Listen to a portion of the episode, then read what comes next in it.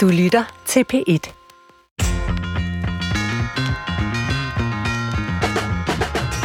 Jeg har gennem mange år været interesseret i forbrugersamfundet og dets psykologi.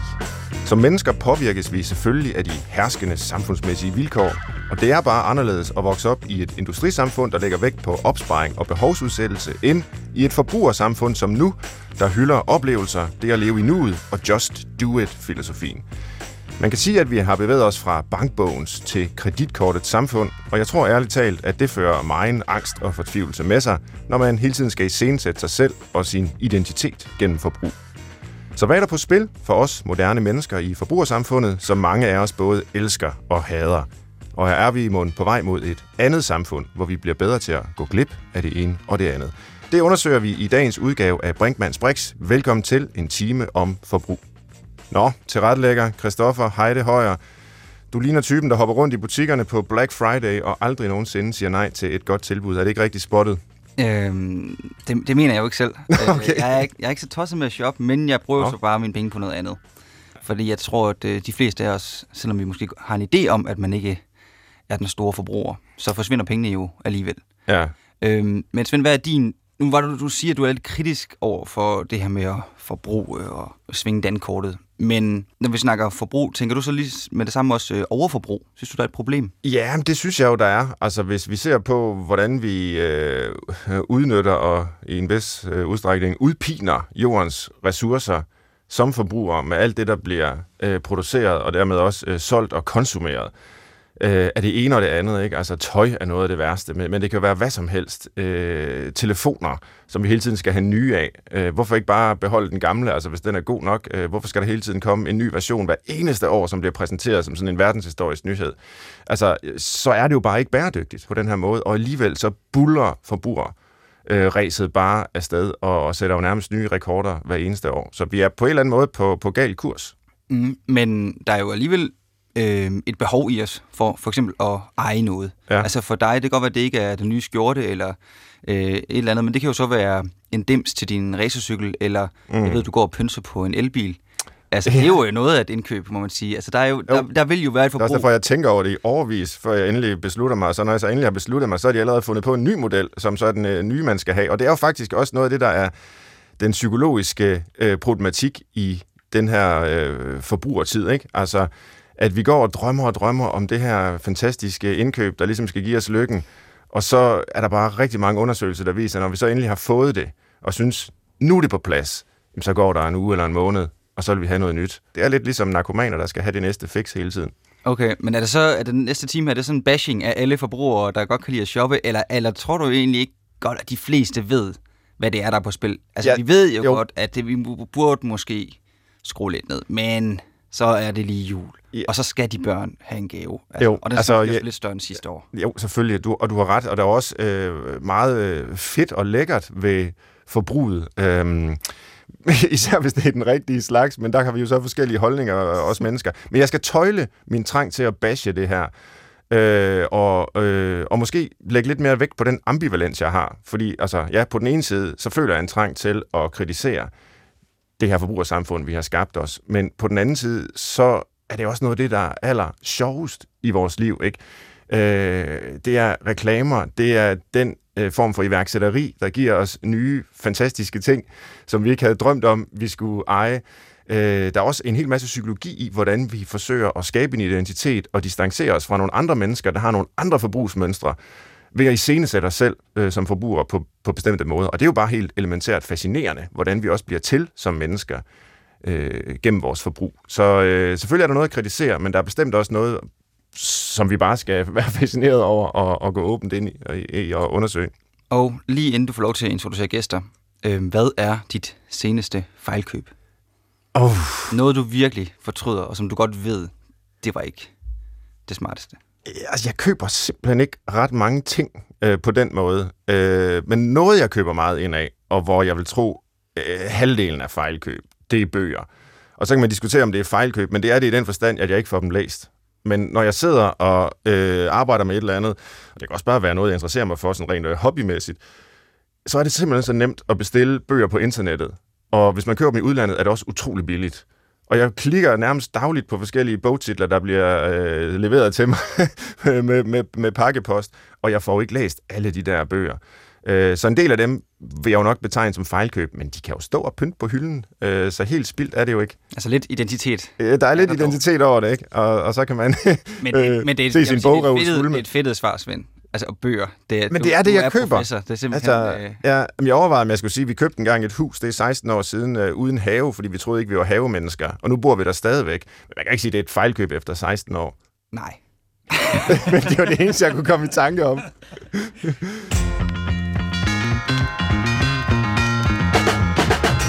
Nå, Brinkmanns Brix har i dag besøg af to, der kender forbrugeren bedre end de fleste. Og nu skal vi have præsenteret vores gæster. Den ene er Anne Glad, og øh, velkommen til, Anne. Tak skal du have. Du er livsstilsekspert, øh, blandt andet i Kender du typen, den her tv-udsendelse, og har en fortid i re- reklamebranchen, og så er du foredragsholder om netop forbrugets mange sider. Det er rigtig godt at have dig med. Det er også godt at have dig med, John Tøresen. Velkommen. Du er professor ved Aarhus Universitet ved Institut for Virksomhedsledelse, og du har forsket i årtier i forbrugeradfærd, og især bæredygtighed i den forbindelse. Så velkommen til jer begge to. Og nu Mange tak.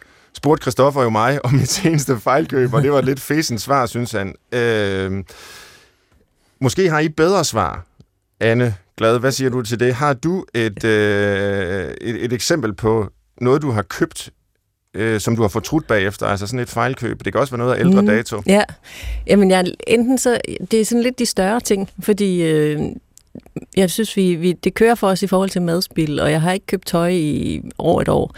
Øhm, så, ja, øh, men, men øh, jeg vil sige, at øh, nu er jeg ved at sælge et hus, øh, som jeg købte i Italien for mange år mm. siden, og jeg har virkelig haft det dejligt dernede. Men økonomisk har det været fuldstændig håbløs investering.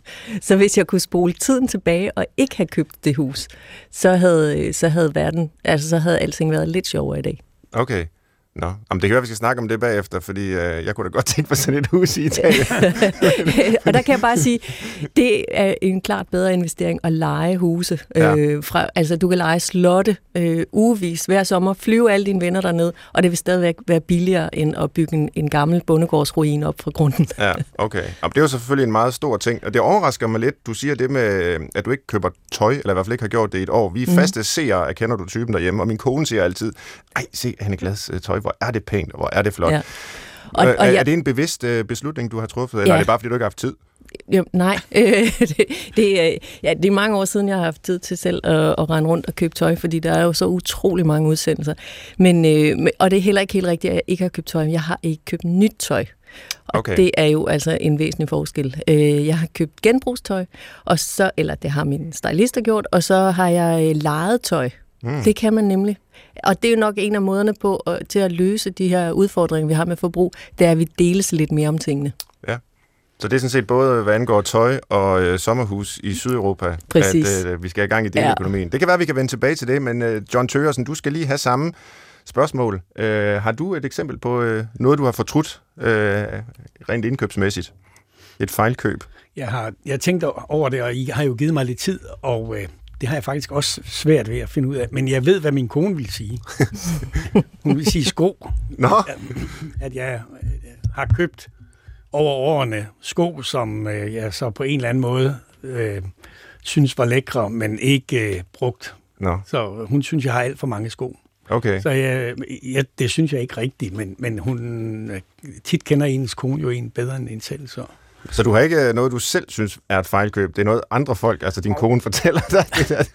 jeg vil godt indrømme, at der er et par enkelte af de der sko, men så ligger det meget langt tilbage, som ja. jeg måske var fejlkøb. Okay. Men, Nå. Altså, men det er sådan set det, det eneste, hvor jeg vil sige, at jeg sådan egentlig indulger. Jeg har det også lidt ligesom Anne, jeg køber ikke ret meget tøj eller private ting. Og de fleste sådan større ting, jeg køber, de er også ganske velovervejet. Så det. Og der skal jo være hurtigt at indrømme, John, at, at for mig, der er det jo et spørgsmål, det er jo, det er jo relativt nyt det her, ikke? Fordi, hold nu op, hvor har jeg købt meget tøj. Jeg har mm. brugt uendelig altså ressourcer på det. Og jeg har altid været glad for, for lækker tøj. Så jeg har, der er, jeg har investeret store summer i, i flot dansk tekstil. Og det savner du ikke, eller hvad? Altså, fordi jeg tænker, hvis man gør det, så må det jo være, fordi det giver en øh, glæde at, at udvide sin garderobe. Ligesom jeg bliver jo da glad, når jeg får bøger. Ja, og, og sådan var det måske engang, men og i starten, da vi lavede Kender du typen, så skulle jeg ud og finde tøj til syv programmer om året, og det var sådan set fint. Men nu, hvor vi laver over 20 hvert eneste år, mm. så var vi kommet dertil, hvor det faktisk var mere en belastning end en glæde. Okay. Og det er en stor befrielse at beslutte sig for, at man ikke skal have noget. At man kan gå ind i en hvilken som helst butik, og alt, hvad der hænger, er ligegyldigt, for jeg skal ikke have noget. Det er faktisk ret dejligt det tror jeg, lytterne vil være meget interesseret i, hvordan man opbygger den form for viljestyrke. Øh, jeg tror bare, man når et kvalmepunkt, okay. og så kommer det af sig selv. Nå, så man skal simpelthen bare være overvældet af, forbrug. jeg tror, man, de fleste, vi har jo et sted mellem 30 og 70 procent, der, der ligger skabet urørt hen. Mm. Øh, så, så start med at tømme klædeskabet og kigge på, hvad du egentlig har. Så, så tror jeg, de fleste får en lidt dårlig smag i munden. Ja. John Tøresen, nu taler jeg sådan lidt løst her indtil videre om forbrugersamfundet og mennesket som forbruger. Men hvad vil man egentlig sige helt det sådan grundlæggende videnskabeligt, hvad angår definitioner? Hvad er egentlig en forbruger? En forbruger er os alle sammen. Altså, den, ja. den, øh, det kommer lidt an på, øh, om man er økonom eller marketingmand, når man refererer til forbruger. Når, hvis man er marketingmand, så er det klart, at så er en forbruger, det er en privatperson, som køber noget til eget brug.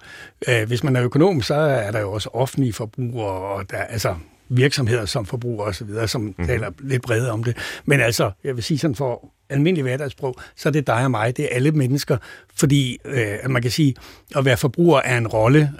Det, det lidt absurde er måske, at i, i, i dag er det sådan, at man ofte ser henvisning til en forbruger, altså begrebet forbruger, når man faktisk mener en person, ja. en, et individ. Øh, og, og, og det er jo rigtigt nok, kan man sige, fordi der er jo ingen af os, der kan gå igennem livet uden at forbruge. Mm. Altså, vi, det er vi jo nødt til, så det er et, et klart vedvarende aspekt, men, men man kan også sige, at det er en rolle, og det er en privatperson, som køber og bruger varer og tjenesteydelser til, til eget forbrug, til sig selv og sin familie. Ja, så i princippet kunne man vel godt være ikke-forbruger. Altså hvis man valgte at øh, leve ude på et eller andet jordstykke og dyrke sine egne øh, grøntsager og egentlig ikke øh, bruge penge på forbrug, så, så er man vel ikke forbruger, eller hvad? Det, øh, det er rigtigt, at man kan sige, at øh, forbruger forbrugerbegrebet er knyttet til markedsøkonomien. Ja. Og det vil sige, at, øh, at, at det, hvor det er på en eller anden måde udveksling af varer mellem en producent og en forbruger. Så der er den anden rolle, som er producentrollen. Og det er først, når vi har en udveksling, at man så bliver forbruger. Øh, der kan man sige, at øh, i et moderne samfund er det nok utrolig svært helt at slippe for at have en udvekslingsrelation. Altså det, mm. øh, fordi altså selv bunderøven er jo nødt til at gå ud og købe nogle ting. Altså han kan jo ikke lave det hele for grunden. Han kan lave meget, men, han kan lave men, meget, men det er rigtigt, han kan ikke lave alt værktøj for eksempel. Nej, for eksempel. Nej. Og øh, heller ikke alt det tøj, han går i, eller sko og støvler, han går i osv. Så, så der er en eller anden udveksling, øh, er man nok nødt til at have i et moderne samfund, med mindre at man går helt... Øh, sådan til stenalderstadiet. Ikke? Altså, og, og, og det er der nok ikke mange af os, øh, der har lyst til. Selv dem, som, som øh, går ind for sådan, øh, man kalder voluntary simplifiers, altså dem, der ja. går ind for en, en simpel livsstil og går he, he, øh, hele vejen ud på det, det, det, det er næsten umuligt fuldstændig at være fri af forbrugersamfundet. Og jeg vil gerne vende tilbage til de der tendenser, du nævner med, med det simple øh, mm. lidt senere i udsendelsen. Men, men først, John, så skal jeg bare lige høre, køber du den her tese om, at vi har et forbrugersamfund? At det simpelthen er en korrekt karakteristik af samfundet? Altså, jeg sagde jo i min introduktion, at en gang levede vi i industrisamfundet, hvor det handlede om behovsudsættelse og opsparing. Nu lever vi i forbrugersamfundet, hvor det handler om at bare gøre det. Altså, vi ser de her reklameslogans, Just Do It, som en af verdens største sportsbrands, brander sig på. Øh, men, men, men er det bare overflade, eller, eller er der grundlæggende tale om, at, øh, at vi kan karakterisere det nuværende samfund som et forbrugersamfund? Altså, det kan man jo vælge at gøre, og det er øh, på sæt og vis øh, et forbrugersamfund på den måde, at øh, meget af produktionen er drevet af forbruget. Er faktisk en største delen af den produktion, der foregår, er drevet af forbruget. Men, men en stor del er jo offentlig forbrug, øh, inklusiv for eksempel militær og sådan mm. så det er jo ikke kun øh, øh, forbrug. Så, så jeg synes måske egentlig, at, at forbrugersamfundet som begreb er, er mest et aspekt. Altså, man kan også øh, sige, at øh, altså bruge begrebet som det rige samfund. Altså øh, John Kenneth Galbraith, en, en amerikansk økonom, skrev i 50'erne en, en bog, som hed The Affluent Society. Øh, og det er sådan set, kan man sige, de første øh, øh, altså hvor det startede med, at, at, øh, at man kan sige, at, at en, en stor middelklasse havde så meget overskud, at de ikke bare, kan man sige, arbejdede og fik til fornødenhederne, men altså i faktisk i, i stort tal øh, blev et mål for økonomien. Mm. Altså, øh, og altså, så at en stor del af økonomien blev øh, gearet til at opfylde deres, deres behov. Ja. Men, men altså, øh, jeg synes ikke, det er et særligt præcis betegnelse Nej. for det nuværende samfund. Jeg mener, for mig er det en, øh, hvad kan man sige, betegnelse, som jeg synes åbner op for nogle forståelser af, af nogle vilkår i livet, men, men jeg er med på, at det ikke er øh, det sidste ord i hvert fald. Men for eksempel ved jeg, øh, også fra nogle af de områder, jeg har beskæftiget mig med, altså øh, det, det sundhedsmæssige og medicinalindustrien, at nogle af de allerstørste virksomheder i verden på det område, som i det hele taget jo bare er en kæmpestor industri, de har budgetter til marketing, der langt overstiger deres budgetter til forskning og produktion af de her lægemidler. Øh, hvilket på en eller anden måde er symptomatisk for, at det gamle industrisamfund, der jo forsøgt at lave altså producere varer, måske så billigt og holdbart som muligt, det er erstattet nu af et samfund, hvor virksomhederne måske, de producerer jo stadigvæk varer, men de bruger sådan set mere energi på at producere et begær i os, øh, gennem reklamer og, og marketing. og, og det er måske noget af det, vi også skal tage op her, fordi Anne øh, Glad, altså grunden til, at reklamer og marketing og alt det her fylder så meget, det er vel fordi, at det er blevet meget sigende for os, hvad det er for et forbrug, vi har. Og når, når jeg sidder derhjemme og ser dig gætte, hvem der bor hvor, så gætter du jo egentlig ud fra deres forbrug. Præcis. Altså ud fra, hvad for nogle varer de, de har købt ja. øh, og, og har i deres hjem og i deres klædeskab og så videre. Så, så vil du sige, at det er vores forbrug i dag, der i høj grad bestemmer, hvem vi er? Øh, ja, det vil jeg bestemt. Øh, og altså det vi leder efter i, i kenotypen, det er det vi kalder livsstilsmarkører. Mm. Øh, det fortæller utrolig meget om et menneske, hvad man vælger at bruge sine øh, ekstra midler på. Og især nu, hvor øh, altså, vi jo har utrolig mange penge i Danmark. det er jo, du siger, ja. al, al, det, er jo, det er jo ikke sådan, at vi bruger alle vores penge. Vi sparer jo utro, virkelig mange penge op. Der stod over en billion på, øh, på vores opsparingskonti her i, øh, i efteråret. Ikke? Så, så vi har endnu flere penge at bruge på forbrug, hvis vi gerne ville det. Øh, men vi jeg tror, en del af det, der vi slår os på, det er, at, at vi kan gå ud og købe lige det, vi faktisk har lyst til. Vi behøver ikke lægge bånd på os selv. Øhm, og det er en lille smule skræmmende udvikling. Og så er der jo sådan et, et virkelig øh, stort udvalg at vælge imellem, og det betyder, at, øh, at lige præcis den vare, som vi så øh, hiver ned fra hylden, den vil vi gerne have fortæller noget om os, og hvor altså, øh, den, den giver os en eller anden form for identitet. Mm. Og sådan har det jo været lige siden vi blev så rige, så alle kunne få en bil og alle kunne få et fjernsyn, så blev det vigtigt, hvilket fjernsyn og hvilken bil. Og det var den udvikling, der sådan kom op igennem 80'erne, hvor reklamerne lærte os, at det var ikke ligegyldigt, hvilken bil, det skulle være en rigtig bil. Der var nogle, øh, nogle mærker, som kunne tilbyde os noget image. Ja. Og sådan er det jo også for dig. Det er jo ikke, det er jo ikke ligegyldigt. Altså, hvilken bil du har nu, du mm. begynder at drømme om en elbil. Og det skal selvfølgelig stadigvæk være et mærke, mm. som siger noget, øh, der passer til den, du selv synes, du er. Ja. Og det er jo det, der er det syge, ikke? Det er, at når vi så begynder at tale om at, at begrænse øh, vores muligheder for at shoppe, så bliver det sådan et angreb på vores identitet. Så slår vi os virkelig i tøjet, ikke?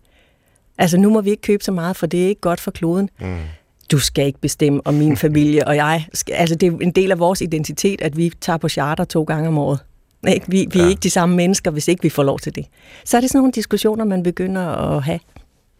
Og du rammer mig lidt der, når du nævner bilen, fordi jeg kan godt, øh, ligesom du selv siger, Anne, stop med at købe tøj. Altså, det har jeg egentlig ikke noget problem med. Det kan være, min omgivelser vil få det på et tidspunkt, men øh, det er ikke noget, der betyder så meget for mig selv. Men, men biler, holder jeg altså utrolig meget af. Og, og der er jeg til falds for altså, det, det, det mest simple marketing. Jeg læste engang, det går nok mange år siden, det kan være, det har ændret sig nu, men øh, da øh, Skoda og Audi, det er jo ligesom en del af det samme, den samme koncern, og de producerer stort set identiske biler. Der er samme motorkraft i de her biler. Der er faktisk samme udstyr. Øh, der er nogle af de her modeller fra Skoda og Audi, som øh, der var nogen, der regnede ud, de var 96% identiske i materialer. Altså det var for alle praktisk. Bliver... Det var simpelthen den samme bil, ikke? Jeg sidder men, og bliver men... så stolt, for jeg har lavet markedsføringen for Skoda i alle de der år, rigtigt? hvor de skiftede image. Ja, ja. ja. Men, men det, der er pointen, det er, at der var 240 procents forskel i pris. Ja. Altså, hvor Audi'en var så meget dyrere, selvom det, altså Skodaen og Audi var den samme bil, ikke ja. også? Øhm, og jeg må indrømme, selv efter dine meget dygtige marketingskampagner for Skoda, så vil jeg gerne betale så meget mere for en Audi, hvis det nu var. Nu er det nok ikke den bil, jeg skal have, men, men hvis jeg stod med valget mellem de to, øh, så, så vil jeg det. Og det er jo frygteligt. Altså, det er jo ekstremt barnligt, at man vil betale så meget mere for at have fire Audi-ringe på køleren frem for Skodas øh, mærke. Det er jo den eneste reelle forskel. Altså. Men det er jo også, fordi du har mulighed for det, ikke? Og der vil være andre danskere, for hvem det er indlysende idiotisk at bruge penge på sådan noget. Ja, og de, øh, de har ret. ja, fordi de, sidder, de har jo fat i den fede ende, fordi ja. de sidder og har fået så meget mere for deres penge. Ikke? Præcis. Altså ja. revisoren, ingeniøren, han vil, han vil være overbevist om, at han har truffet et rigtigt valg. Og det er spændende. Altså lige præcis biler er jo også spændende øh, i forhold til forbrug, fordi vi har så klare billeder af, hvad de forskellige mærker står for. Og det har vi jo, fordi der er postet milliarder i markedsføringen af de ja. her forskellige positioner. Ja. Mm. Der er jo nogle vigtige pointer her, John Tørsen. Øh, altså dels, at vi faktisk jo i høj grad øh, i sætter os selv gennem forbrug, men måske også, og det er det Anne er inde på her til sidst med bilerne, at der jo er forskel på, hvor mange ressourcer vi har. Så det er jo bestemt ikke alle. Vi lavede for nogle uger siden et, et program her i Brinkmanns Brix om underklassen. Mm. Øh, for dem er det jo nogle helt anderledes vilkår. Øh, mm. De kan måske hverken købe Skodaen eller Audi'en, øh, mm. men, men må tage med bussen. Så, ja. Øh, jeg ved ikke, om det er noget, du har kigget på, men at, at der jo også er nogen, der bliver hægtet af det her øh, forbrugersamfund og, og ræset der. Der er nogen, der gør det frivilligt, som træffer et valg og siger, jeg kunne egentlig godt bruge penge på øh, alt det her, men jeg vælger at lade være og leve mere enkelt. Og så er der nogen, der bare står og kigger på alle dem, der kan forbruge, og som måske også gerne selv vil, men ikke er en del af det. Er, er, det, er det... Ja, det er bestemt også en, en, en faktor. Altså i, i forhold til... Øh, øh, man kan sige, det, der skal man måske mere tale om, hvad er normalt, og normerne og sociale normer, end, ja. end identitet, selvom de to ting jo også hænger sammen. Ikke? Altså, jo. Øh, og, og, og til det med identitet vil jeg sige, der er jo forskel på at sige, at vores forbrug bestemmer vores identitet, og til at den afspejler vores identitet. Mm. Og, og, og, og det er klart, at øh, vi bruger i høj grad vores, øh, altså, vores identitet er med til at bestemme, hvilke valg vi træffer, hvad vi gerne vil have afspejlet. Øh, med hensyn til, til normerne, der kan man også sige, at øh, øh, vi ved, at, at øh, det at have øh, færre ressourcer end gennemsnittet, at det er noget, der sætter pres på en familie og, og, og altså øh, på mennesker. Altså man, man øh, nu, der, om, omkring det der med biler for eksempel, ikke, der, der var der en svensk forsker, der for nogle år siden sagde, at biler er ikke længere et statussymbol som sådan. Altså det at have en bil i hvert fald. Øh, måske at have en Audi i forhold til mm. en Skoda, men i hvert fald ikke at, at have en bil er som sådan ikke et statussymbol. Men at ikke at have en bil er et symbol på lav social status. Ja. Og, at det, at, og, og, og, og denne forsker havde så den pointe, at det sætter sådan set et pres på at øh, øh, på, på bilkøb, ikke? Altså fra, øh, og, det, og det er klart, at da biler jo er vældig, vældig dyre, så sætter det et pres på en, en øh, fattig familie, hvis det er sådan, man føler, at for at kunne leve op til normerne i samfundet, for at være, have et anstændigt liv. Fordi det, det der så er, er problemet med det anstændige liv, er jo, det er jo ikke bare biler, det er også ferierejserne, det er også, øh, hvor dyre gaver man kan give sine børn til jul osv. Og, og det er klart, at det ligger, at de, altså de, de forskellige slags normer lægger et stort pres på dem, der, som har mindre økonomi at gøre med. Ja. ja. Vi skal måske lige parkere øh, bilerne, om jeg så må sige lidt, og så øh, tale om øh, det, du nævner her til sidst, John, nemlig øh, juletiden og julegaver, for det er jo december her i år øh, nu, og øh, folk skal i gang med at købe julegaver, er det sikkert allerede i, øh, i stor stil. Vil I kunne forudse, hvad der kommer til at ligge under juletræerne, og er der noget særligt ved det år, vi er i nu, som jo på rigtig mange måder er et usædvanligt år? Der vil sætte aftryk i, hvordan vi er som forbrugere ved juletid? Anne Glad, har du et bud på det? I, øh, ja, det har jeg. Øh, og jeg vil, må, men må jeg lige være så fræk lige samle op på det, du Bestemt, lige sagde? Ja. Fordi på samme måde som der jo er noget, øh, der er en klar markering i ikke at have råd, og der er også en klar markering i ikke at have råd til for eksempel julegaver, mm. så er der jo også en markering i at fravælge et forbrug. Og det så vi sidste år, at nogen i den øvre middelklasse var begyndt at sige, det, vi kan simpelthen ikke bidrage til det der overforbrug, som det er at give julegaver. Mm. Og der vil også være intellektuelle, som fravælger bilen og klarer sig med delebil, fordi det er bare smartere. Altså, så vi har altså nogle positioner nu, som også vender ryggen til noget forbrug og finder noget identitet i det. Ja. Øhm, og, og så når det så kommer til julegaver i år, jamen så har vi jo set, at generelt så er julehandlen, den er gået lidt ned de sidste par år, efter at have steget og steget år for år, øh, lige siden øh, de glade dage i, i, øh, i, i, Nulland. Vi havde en opbremsning der efter finanskrisen, og så derfra ja. så steg det faktisk bare igen. Fordi det forbrug, der knytter sig til julen, handler om hygge og nærvær, alle de gode relationer, som vi dyrker, selv når der er krise. Og jeg tror, at de julegaver, der kommer til at ligge under tredje år, de handler også om det der med at være sammen om noget, spille noget. Mm. Øh, jeg tror, der bliver købt endnu mere elektronik. Vi troede ikke, der var plads til flere fladskærme i de danske hjem, men så i, altså under lockdown og i de følgende måneder, så myldrede vi ud og ja. hæv fladskærm ned fra hylderne, fordi nu er der noget ny teknologi, og der er 75 tommers fjernsyn, som man selvfølgelig bare må eje. Og nu har de fået ungerne en PlayStation 1, og en 2, og en 3, og en 4, og en 5, og nu kan de få en PlayStation Præcis. 6, for ja. det ønsker de sig. Ja, øh, spillekonsoller, det var også noget, ja. der, der ramte indeks øh, 180 under lockdown, ikke? Hmm. Men, men tror du, at, øh, at vi vil se, fordi nu nævnte du, at øh, jeg kan sige, øh, økonomien vedrørende julegaver er bare vokset og vokset siden finanskrisen, og så er det fladet ud og måske faldet. Hvad tror du, der vil ske i år? Det er selvfølgelig en... Øh, det, ja. det, det kan vi ikke vide, men, men umiddelbart kunne man jo sige, du nævnte selv tidligere, hvor mange penge vi som befolkning faktisk har opsparet. Ja. Rigtig mange har ikke kunne bruge øh, ferier på dyre udlands, eller bruge penge på, på dyre udlandsrejser i år. Øh, måske ligger der en hel masse, der er ja. klar til at blive udløst som en fjeder, og siger, nu skal den have en, når det så endelig bliver jul. Der er simpelthen to lavpraktiske ting, som kommer til at ødelægge julehandlen i år. Det ene er det her med at skulle gå rundt med mundbind. Det er mm. overhovedet ikke hyggeligt at gå ud og julehandle. Nej. Øh, og der er pres på netbutikkerne allerede nu. BR melder, vi er ikke sikre på, at vi kan levere inden jul, hvis du først shopper i dag. Ikke? Øh, og så den anden ting, det er, at vi er færre sammen i julen. Og hvis man ikke er sammen med folk, så behøver de måske ikke have en gave. Så jeg tror, at det bliver en, en virkelig ringe julehandel i år. Måske bliver der skruet lidt op på noget af maden, men øh, jeg, jeg forudser faktisk at et endnu større fald, end hvad der naturligt vil være i forhold til sidste år. Ja, jeg tror, øh, jeg tror, det er en blanding. Altså, jeg, jeg er fuldstændig enig med det, Anne siger. Altså, at øh, coronasituationen øh, præger det meget, og den, at den er lidt svær at forudsige, ikke? fordi at, øh, ja. det er også, øh, vi er også blevet vant, øh, meget mere vant til at handle online, øh, øh, end vi har været tidligere. Øh, og det vil sige, at øh, det kan være, at dankortet bliver svunget væsentligt mere online, end, end, end, end det gjorde tidligere. Og det kan så være imod det der med, at det ikke er så hyggeligt at gå ud og, og handle ind med mundbind. Øh, men, men, men den anden ting, og, og det, som, som du Svend, startede med, og med pengene, at det skal man simpelthen ikke undervurdere. Altså, øh, det...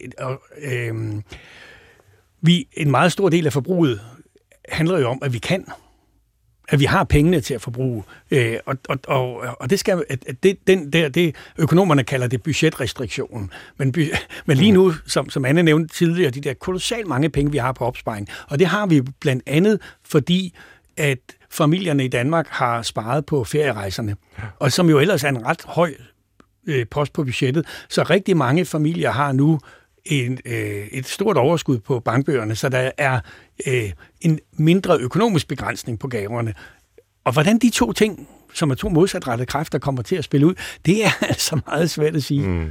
Men, men hvis det går som under andre kriser, ikke? altså under finanskrisen, så purer vi det sammen på, på kontoen. Så holder vi på pengene, fordi vi ved ikke, hvad der sker. Og vi, der er varslet nogle, nogle økonomiske udfordringer i fremtiden. Det er jo stadigvæk mere en sundhedskrise end en økonomisk krise, mm. det her. Så jeg tror simpelthen ikke på, at der går hul på den endnu. Jeg, jeg tror, vi, vi, vi purer det sammen. Også den der sådan, vi ved jo godt, det er det, der gør os lykkelige. Og vi kunne se under lockdown, at vores forbrug faldt drastisk mm. i forhold til tilsvarende periode tidligere. Ikke? det, det er rigtigt, at det er sådan, det plejer at være. Ikke? Altså, men, men der kan vi jo sige, at efter den første lockdown, øh, der gik økonomien ikke nær så meget ned, som der blev forventet.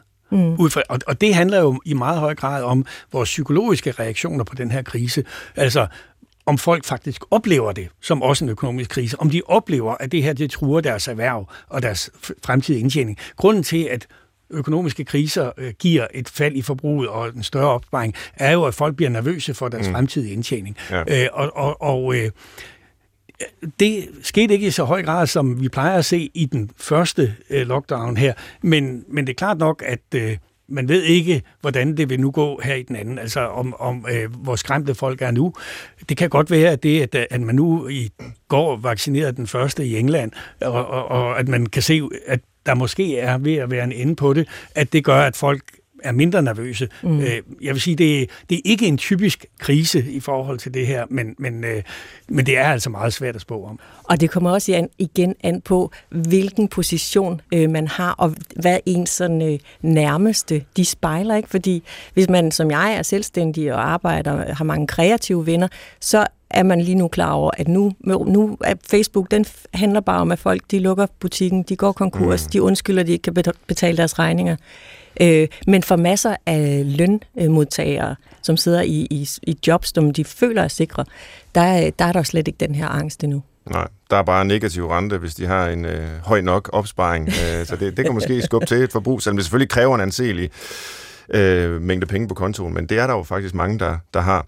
Nå, der er lige øh, et fænomen, jeg synes, vi skal runde, før vi går videre til, til næste punkt, og, og det var det, du var inde på lidt tidligere, øh, John Tørresen, nemlig det her, ja nu har jeg kaldt det et antiforbrugende forbrug i mine noter. Altså det her meget bevidste forbrug, som jo er et forbrug, men som er et forbrug, hvor man søger at minimere. Mm. Øh, det aftryk, man måske sætter på, på klimaet, hvis det er det, man går op i, eller måske bare vil rydde op i sit liv og have færre ting, øh, sådan en Marie Kondo-tilgang øh, til, til, til livet. Altså simple living, minimalisme på alle mulige måder. Nogle af de her tendenser er jo øh, gamle, og andre er, er nyere, men er det bare et eller andet sådan øh, øvre middelklasse fænomen fra Kalifornien, øh, eller, eller er det en reel tendens også i et samfund som det danske? Jeg mener, det er en reel tendens, ja. forstået på den måde, at, øh, at man kan se på en række forskellige indikatorer, at, at, at, at klimadiskussionen og, og respekten for, at vi er på vej ind i den største menneskeskabte katastrofe, som øh, vi har set, øh, at, at den slår igennem også i forbruget på en række forskellige områder. Mm. Øh, kødforbruget, øh, og især øh, øh, oksekød, er faldende, øh, øh, og, og skiftes ud med, med, med andet, som er blandt andet, fordi det er mere bæredygtigt. Øh, vi ser økologien stiger stadigvæk, det har den nu gjort i mange år. Vi ser også øh, nu noget gang i elbilsalget allerede før øh, den her forlængelse, øh, eller de, den, de vedtagelser om en, en ny økonomisk ordning, som blev, blev blev truffet her i weekenden. Så, så altså, vi ser en række forskellige tendenser. Vi ser også for øvrigt det, som, som, som Anne talte om tidligere, øh, en stigende altså køb og salg af genbrugsvarer osv. De ja. der ting er, har været stigende i nogle år, og, og, og, og det mener jeg sådan set er, er øh, udtryk for en en øh, generel sådan ansvarlighedstendens i, i forbruget. Øh, det er så ikke alle områder af forbruget selvfølgelig, at den, den, øh, den slår igennem på, fordi det, altså det, som jeg sagde tidligere, en væsentlig grund til, at vi forbruger, er, at vi kan. Øh, og, og det man så kan se, når det så er sådan, at folk de så simplifier på en række forskellige områder, hvis ikke de også går ned i indtægt, mm. så, så har de altså nogle penge, som brænder der på kontoen. Øh, og hvad bruger de dem til? Dem bruger de til selvrealisering. Og det lyder jo rigtig fint. Øh, der er mange gode selvrealiseringsting, som er rigtig bæredygtige, men der er også nogle, der er ikke helt så bæredygtige. Øh, og det er ferierejserne ud og opleve verden. Øh, og det kan man sige, i år har coronaen dæmpet det, men ellers har det jo været en forbrugpost, som stiger også blandt de folk, som er meget miljøbevidste. Fordi mm. de samme mennesker, som er meget miljøbevidste, de vil også gerne, de er også meget interesserede i verden, og de tager rundt og ser verden. Ja. Så, så det, det, der egentlig er min pointe med det er at sige, at øh, vi flytter en del forbrug hen i en mere bæredygtig retning, men der er også forbrugsområder, som er mindre bæredygtige, ja. som så stiger. Og man kunne måske også sige, altså det kan godt være, at det er godt for, for, for kloden og klimaet og miljøet og alt muligt, at vi får et mere bæredygtigt forbrug. Det er jo indiskutabelt. Men det er jo ikke sikkert, at det er så meget bedre for vores sige, psykologiske trivsel, hvis vi bare stadigvæk er forbrugere, der skal konkurrere om at have det rigtige og mest bæredygtige økologiske forbrug. Så er vi sådan set lige vidt rent øh, psykologisk. Men, men nu, jeg ved, Anne Glad, du kan en hel masse tal og statistikker for vores forbrugeradfærd på, ja, på alle mulige måder. Er der nogen øh, sådan øh, kvantitativ viden om, hvor mange af os, der hører til de her kritiske antiforbrugere, eller hvad vi nu skal kalde den gruppe, det, det hedder måske jamen, noget bestemt i, i jamen, Hvis man spørger danskerne til bæredygtighed, ja. altså, så er det faktisk kun 12 procent, som siger, nej, det der bæredygtighed, det er overhovedet ikke noget for mig. Og det ligger altid på de der 10-12 procent, og det er jo altså prototypen, de er sådan lidt overrepræsenteret ved, her, undskyld mig, mænd fra Nordjylland 65 plus. Altså, der, der, og, og det synes jeg... Om Dem holder det, jeg ellers meget af. Ja, det, det gør jeg også. Men, men, men den der sunde skepsis, ikke? Men langt ja. de fleste, der er sådan cirka en femtedel af os, som er sådan klimakrigere, som virkelig vil det her og synes, vi gør det. Og så er der øh, en, den store, altså en stor lunds, en 40 procent, som siger, jeg vil rigtig gerne, jeg aner ikke, hvad jeg skal gøre. Altså, hold mig i hånden, gør det nemt for mig det her, fordi jeg er snot forvirret i forhold til, hvad er bæredygtigt og hvad er ikke. Mm. Og det er jo den store udfordring, som virksomheder står med, og kan de hjælpe os med det? Det er også derfor, at nogen som uh, Selling Group er gået så stærkt ind i det med et klimamærke. Altså, lad os forsøge at holde de her forbrugere i hånden. Og jeg tror, at de der 20 procent, øh, dem som ser sig selv som klimakæmper, der er altså et sammenfald der også med nogen, som, øh, som lidt er, er tvunget til en, en helt ny livsstil, fordi de er de her, den her store gruppe millennials, øh, som, mm. som vi har, altså de unge, som et eller andet sted er vokset op med et overforbrug, og måske derfor er mindre interesseret i at have et forbrug. De ser ikke så stor identitet i sådan noget med biler og eget hus og sådan noget. Og så har de også indrettet deres arbejdsliv på en anden måde. Altså kortere tilknytning, mere freelance, øh, mere tid til nogle andre ting, end lige det her med, øh, med arbejdet og karriere. Og, og det skaber en helt ny type forbruger. Så alene det, at de er så mange, og, og stille og roligt er ved at overtage forbrugsscenen, kunne også pege på, at vi altså alene af den grund øh, altså ser en, en ny type forbrug og en ny øh, type øh, udfoldelse i livet. Og jeg mm. ved ikke, øh, og det ved du øh, garanteret, John, øh, hvor meget de her kommer til at fylde øh, i fremtiden i USA. Der siger man, at de har bremset væksten, og at og i år der er der flere millennials, end der er boomers. Øh, så, mm. så, så, så der sker et naturligt skifte der. Det gør der. Altså, jeg meget skeptisk over for at tale om generationer på den der måde. Altså, der er generationseffekter, men meget af det, vi taler om, altså, når vi har umiddelbart sådan data, det er jo bare alderseffekter mm. og livscykluseffekter. Og det vil sige, det er netop, at det er de unge, men det er faktisk en aldersgruppe. Mm. Og der er det med de unge, de bliver ældre. Øh, og, og, og når, når man taler om generationseffekter, så øh, ligger det implicit i det, at de vil blive ved med at være, som de var, da de var unge. Men der var der ikke nogen af os, der blev ved med at være, som vi var, da vi var unge. Nej, men, men forskellen er jo, at vi, at vi gennem hele livet tjener flere og flere penge. Mm. Og det, hvis de her, de bliver ved med, og, og også som de selv siger, vi kommer til at være den første generation i verdenshistorien, som får det dårligere end vores forældre. De regner simpelthen ikke med, at der ligger den samme øh, guld og venter på dem, som har ligget for, for sådan nogen som altså Svend og, og jeg, øh, Generation X. Mm. Det er jo rigtigt nok, men, men, det, men det er kun i USA. Altså, jeg tror faktisk ikke, at det er en udbredt opfattelse i Danmark, og det, jeg vil også sige, at det er fuldstændig forkert. Altså, på nær selvfølgelig, altså, hvis det er sådan, at vi ikke får gjort noget øh, tilstrækkeligt ved klimakrisen, så, så er det rigtigt nok. Så er det ikke bare dem, så er det os alle sammen. Mm. Øh, men, men, men, øh, men øh, og, og det er så på grund af nogle, nogle ydre ting. Det er rigtigt, at i USA har de fået bumpet de forskellige sociale systemer tilstrækkeligt langt tilbage, at mange unge altså, har svært ved at få en uddannelse osv., men det gælder jo ikke i Danmark. Så, så, øh, og jeg er lidt mere, jeg må sige, jeg har ikke nær så meget hold på hverdagen i USA, som jeg har. Jeg, jeg, dengang, at øh, det sidste forrige præsidentvalg, der vædede jeg med folk om, at Trump kunne aldrig vinde, fordi jeg har boet, jeg har faktisk boet i USA i mere end et år, og jeg mente ikke, at amerikanerne kunne være så dumme. Og, og, og, og, og siden da, nu udtaler jeg mig ikke om amerikanerne mere. Det, men altså i Danmark vil jeg sige, øh, de allerfleste af de unge mennesker, som du nu vil kalde millenniums, de kommer også i almindelig job, og de får også familie og børn osv., og, og, og, og kommer ind i, i den del af livscyklusen, hvor at de får pisse travlt, øh, og, og derfor har, har svært ved at gøre så meget af det, de gjorde tidligere, og de kommer så, så pludselig at vil have et kørekort, og måske have en bil for at køre ungerne rundt, og så videre. Altså, det, det, er, det er ikke nødvendigvis dem alle sammen, men en meget stor del af dem. Altså, det, det, det, det, det giver et vist håb, det du siger, John, at øh, det faktisk er forkert, det her med, at øh, den næste generation vil få det værre end, end de nuværende generationer. Det, det er jo godt, men der er jo nok samtidig ikke nogen tvivl om, at det faktisk er en forestilling, de her unge mennesker har. Jeg synes, jeg kan genkende den hos mine egne børn okay. øh, og, og deres generation, øh, og det er jo udelukkende anekdotisk evidens. ja. men, men, og der er mange klummer og essays og så videre i tiden, ikke, der handler om netop det, Anne siger. Selvom det måtte være forkert, så er det en forestilling, der hersker, at det nu fra nu er kommet til at gå ned ad bakke, fordi Øh, vi kan ikke blive ved med at leve på samme måde. Mm. Øh, vi skal justere på nogle ting. Og det jeg godt kunne tænke mig, fordi jeg kunne også godt øh, tænke mig, at vi lige nåede at tale om, om simpelthen reklamer og reklamens magt.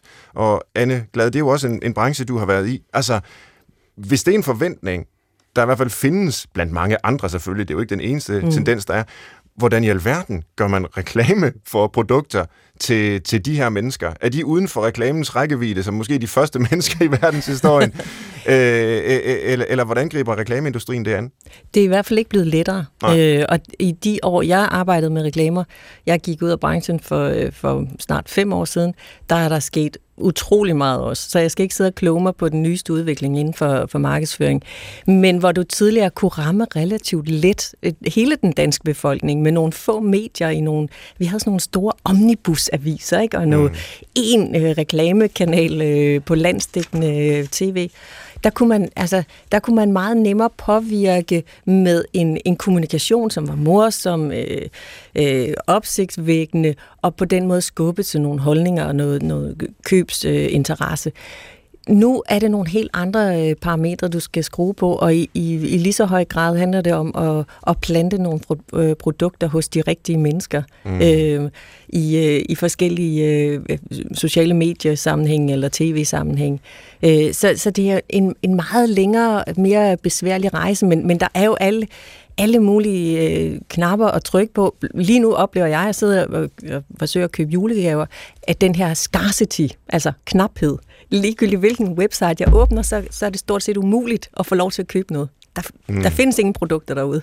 Mm. Øh, det er den fornemmelse, man, man sidder med, så når der, der endelig er noget, så skal man også slå til. Ikke? Øh, og det er jo midt i, i internettets uendelige tilbud af, af produkter, så er det sådan et, øh, et sådan biologisk øh, sådan knep, man kan, man kan arbejde med. Og i, i det hele taget bliver der arbejdet lige så meget med kunderejsen, altså prøve at, at manipulere undervejs i vores købsbeslutning, som det egentlig handler om den klassiske reklame og markedsføring.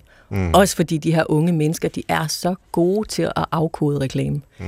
De er ekstremt kritiske øh, og som regel ret velinformerede, inden de går ind i et køb af noget som helst.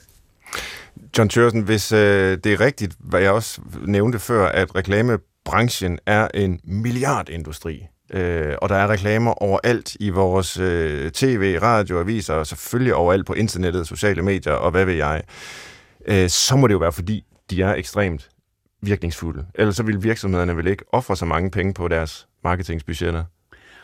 Ja, det er jo en sjov ting, ikke? fordi der, der, der er sådan en gammel ord, der siger, at halvdelen af reklamerne virker. øh, men vi, man ved bare ikke, hvilken halvdel. Okay. Og det er, noget, det er selvfølgelig noget pjat. Ikke? Altså, øh, det, en, en anden ting, som øh, der reklamebranchen plejer at sige, er, at øh, reklamerne har betydning for, hvilket mærke, du vælger, men ikke dit samlede forbrug. Okay. Og, og, og, og der er ikke ret meget forskning i reklamens påvirkning af det samlede forbrug. Der er en lille smule, og, og den forskning peger på, at reklamer faktisk, altså reklame, et jo højere reklamebudget, det booster luksusforbrug, men ikke kan man sige, hverdagsforbrug.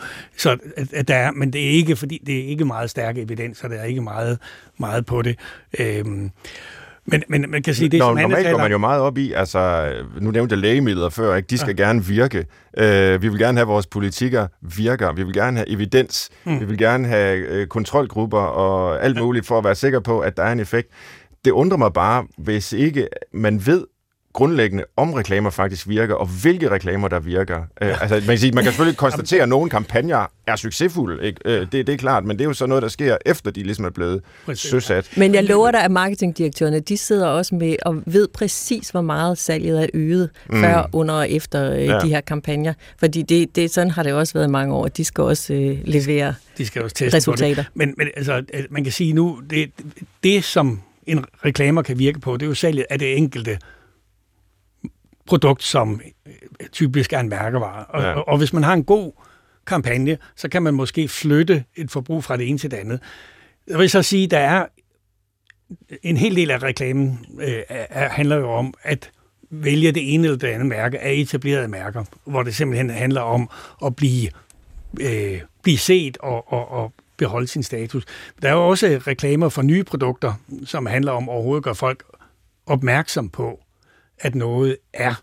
Mm. Altså, øh, altså for eksempel, tag, tag nu... Øh, ja, altså coronaregler og så videre, som vi bruger, det, bliver faktisk, det er jo også reklamer, ikke? Altså, hvordan skal vi ændre adfærd i forhold til det? Hvad handler det om? Det handler jo ikke om at tage markedsandele, men det handler om at overhovedet gøre folk opmærksom på et budskab. Øh, og det, sådan er det jo, hvis der er en ny ting, man vil have folk til at gøre, herunder et nyt produkt, altså hvordan skal det blive set? Altså det, typisk forsøger man på øh, selvfølgelig at skubbe produktet ud, men, men man, man vil også forsøge at trække det ved at gøre opmærksom på, at produktet findes. Mm. Øh, så der, der er forskellige måder, men det er bare for at sige, altså reklamer virker, selvfølgelig godt i det, øh, men, men, men, men der, der er en række forskellige måder, de virker på. Anne, kan du nævne et eksempel her til sidst ved reklamedelen på en virkelig virkningsfuld øh, reklamekampagne, og du må gerne nævne en, du selv har været involveret i. Du var inde på før, hvordan du øh, havde gjort reklame for Skoda, eller udviklet noget af det, der jo måske øh, virkelig gjorde, at Skoda-mærket gik fra at være noget, man lavede jokes med, i hvert fald i min barndom, til at det er et fuldstændig respektabelt øh, bilmærke, som øh, revisorer og bankfolk kører rundt i. Ja, men jeg kunne tænke mig at pege på en, noget helt andet øh, mm. i, i forhold til, til effektiv reklame.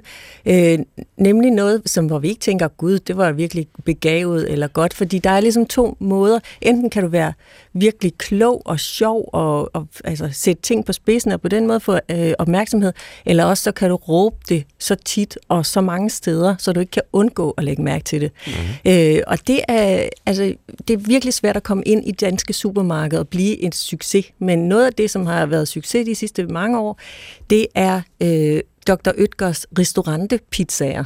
Og okay. det er ved Gud ikke... Ja, nemlig, og det er jo ikke, fordi man tænker, uh, de to mennesker, der sidder der på en bro og spiser spiser fryspizza. Hvor er det godt tænkt? Hvor er det spændende? Hvor er, altså, hvor er det noget, jeg kan spejle mig i? Men de der restaurantepizzaer, de sprøjter ud i de danske supermarkeder, og det er en kategori, som vokser hver eneste år, for det passer godt ind i vores nye livsstil.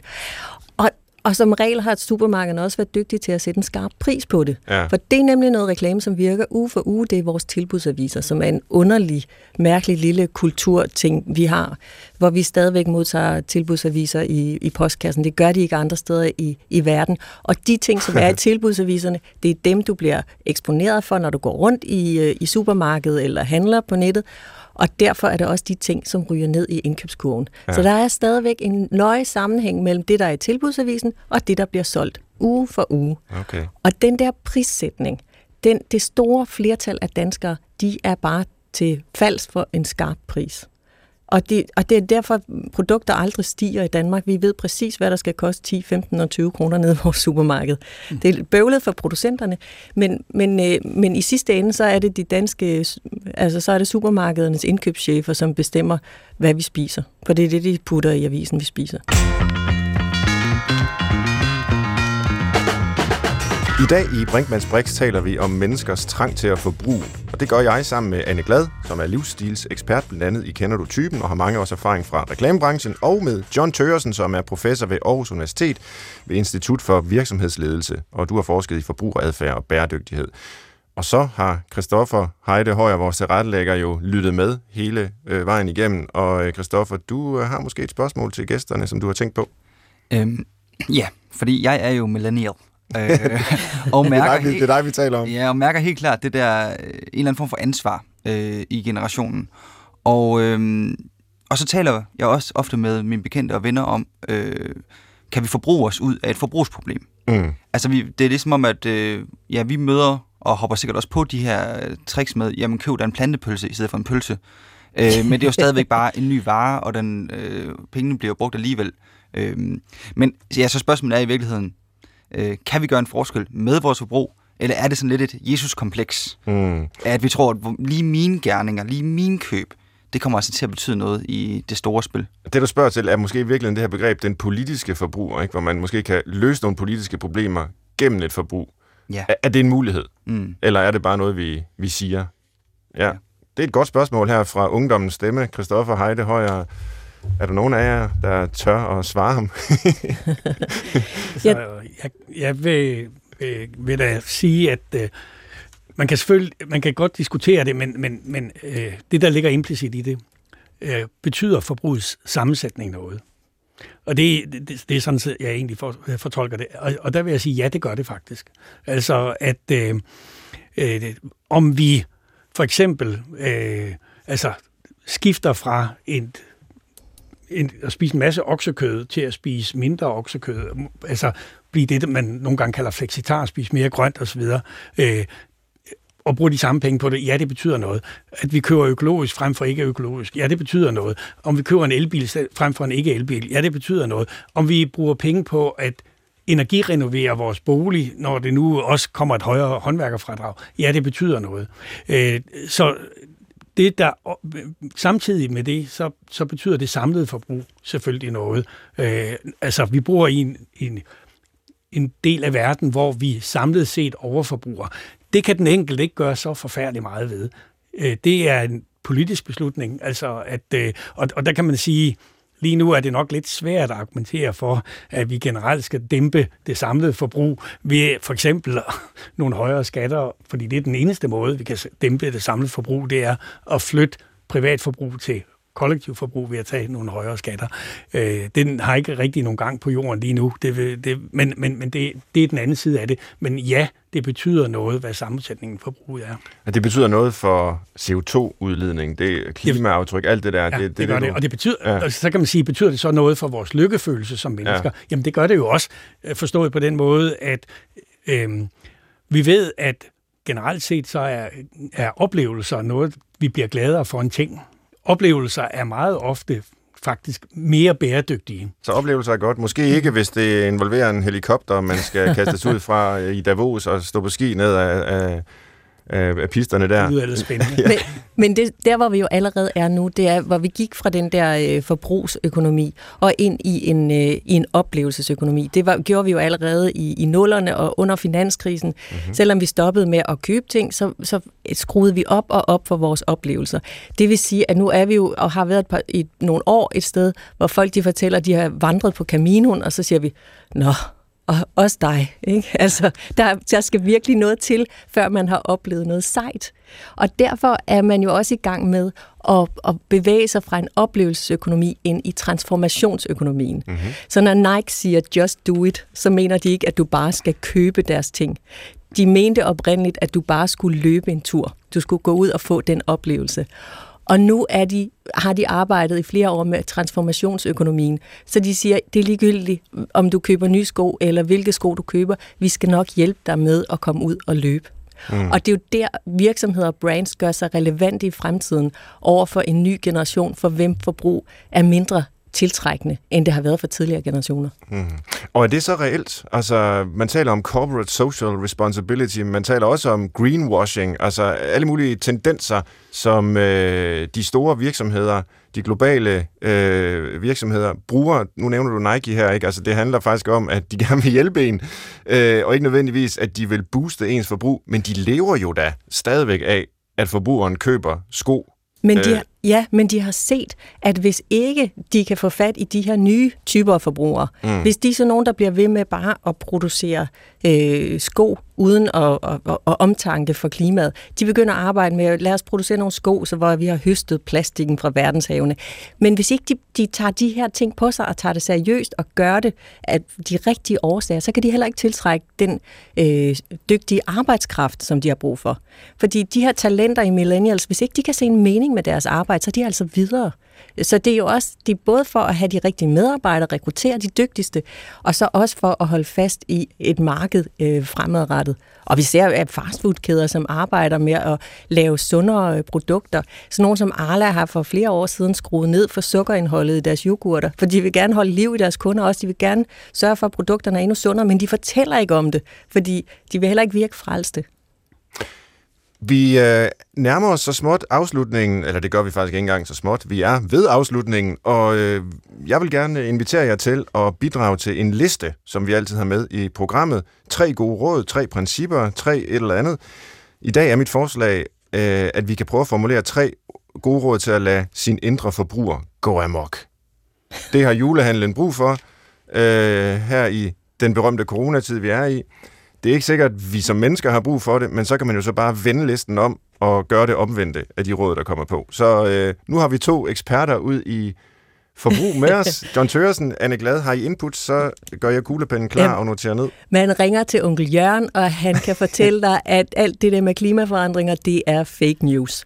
Og hvis det endelig skulle passe, så er der lige om lidt noget teknologi, som har løst alle vores problemer. Så bare giv den gas. Yes, vi har alle sammen sådan en uh, onkel Jørgen, man kan ringe til, hvis man har lyst til at forbruge et eller andet uden dårlig samvittighed. Det er godt. Jeg kan ikke komme til at sige noget, øh, noget på den der måde ironisk. Jeg vil bare sige, køb dyregaver. Køb dyre gaver, køb dyr god øh, julemad. Altså køb en økologisk and, der har gået og haft det pragtfuldt hele sit liv, som koster en formue. Øh, så får du brugt nogle af dine penge, øh, og, øh, som ellers vil ligge brænde i lommerne, og du får virkelig brugt dit, dit kort, og du, det er ekstremt bæredygtigt. Altså, jeg siger ikke, du skal købe en Rolex til 35.000 til, til konen, men, men køb dyregaver. Ja, køb gas, kvalitet, det er et fremragende råd. Ja, ja. Nå, men det er jo, det er jo et oprigtigt råd. Ja, det var faktisk et ja. det er vi ikke så gode til her i den, det satiriske hjørne. Nej, jeg ved det godt, men altså... så, så lad os uh, vente om og sige, uh, køb noget, en hel masse billigt skrammel, ja. som ikke holder ret ja, længe. Wish.com. ja. ja. Så kan ja. man også uh, sørge ja, for, at PostNord de har nok at lave hele december. Det, ja. det. det bringer de ud fra Kina. Det kan jeg bedre lide. Og så kan jeg så få til, måske fra et lidt mere psykologisk uh, perspektiv, altså for nu citere Nike, som vi har gjort et par gange i udsendelsen, just do it. Og med det mener jeg ikke, uh, tage nu ud på den løbetur i dine nye sko, men simpelthen, når du har gejsten, så ring 70, nu vil jeg citere 70 12 14 16, det er et reklameslogan. Så bare forbrug, køb, gør det. Øh, glem din selvkontrol. Øh, du lever kun én gang, og øh, det er bedre at gøre noget, man fortryder, end fortryder, at man ikke fik købt den der dims, som man så gerne vil have. Det mener jeg slet ikke. Men øh, det er bare et bagvendt råd. Tak fordi I var med i dag, Anne Glad og John Tøresen, henholdsvis øh, livsstilsekspert og øh, professor på Aarhus Universitet. Og tak til lytterne, der lyttede med her øh, til Brinkmanns Brix på P1. Jeg håber, vi lyttes ved. Tak for i dag.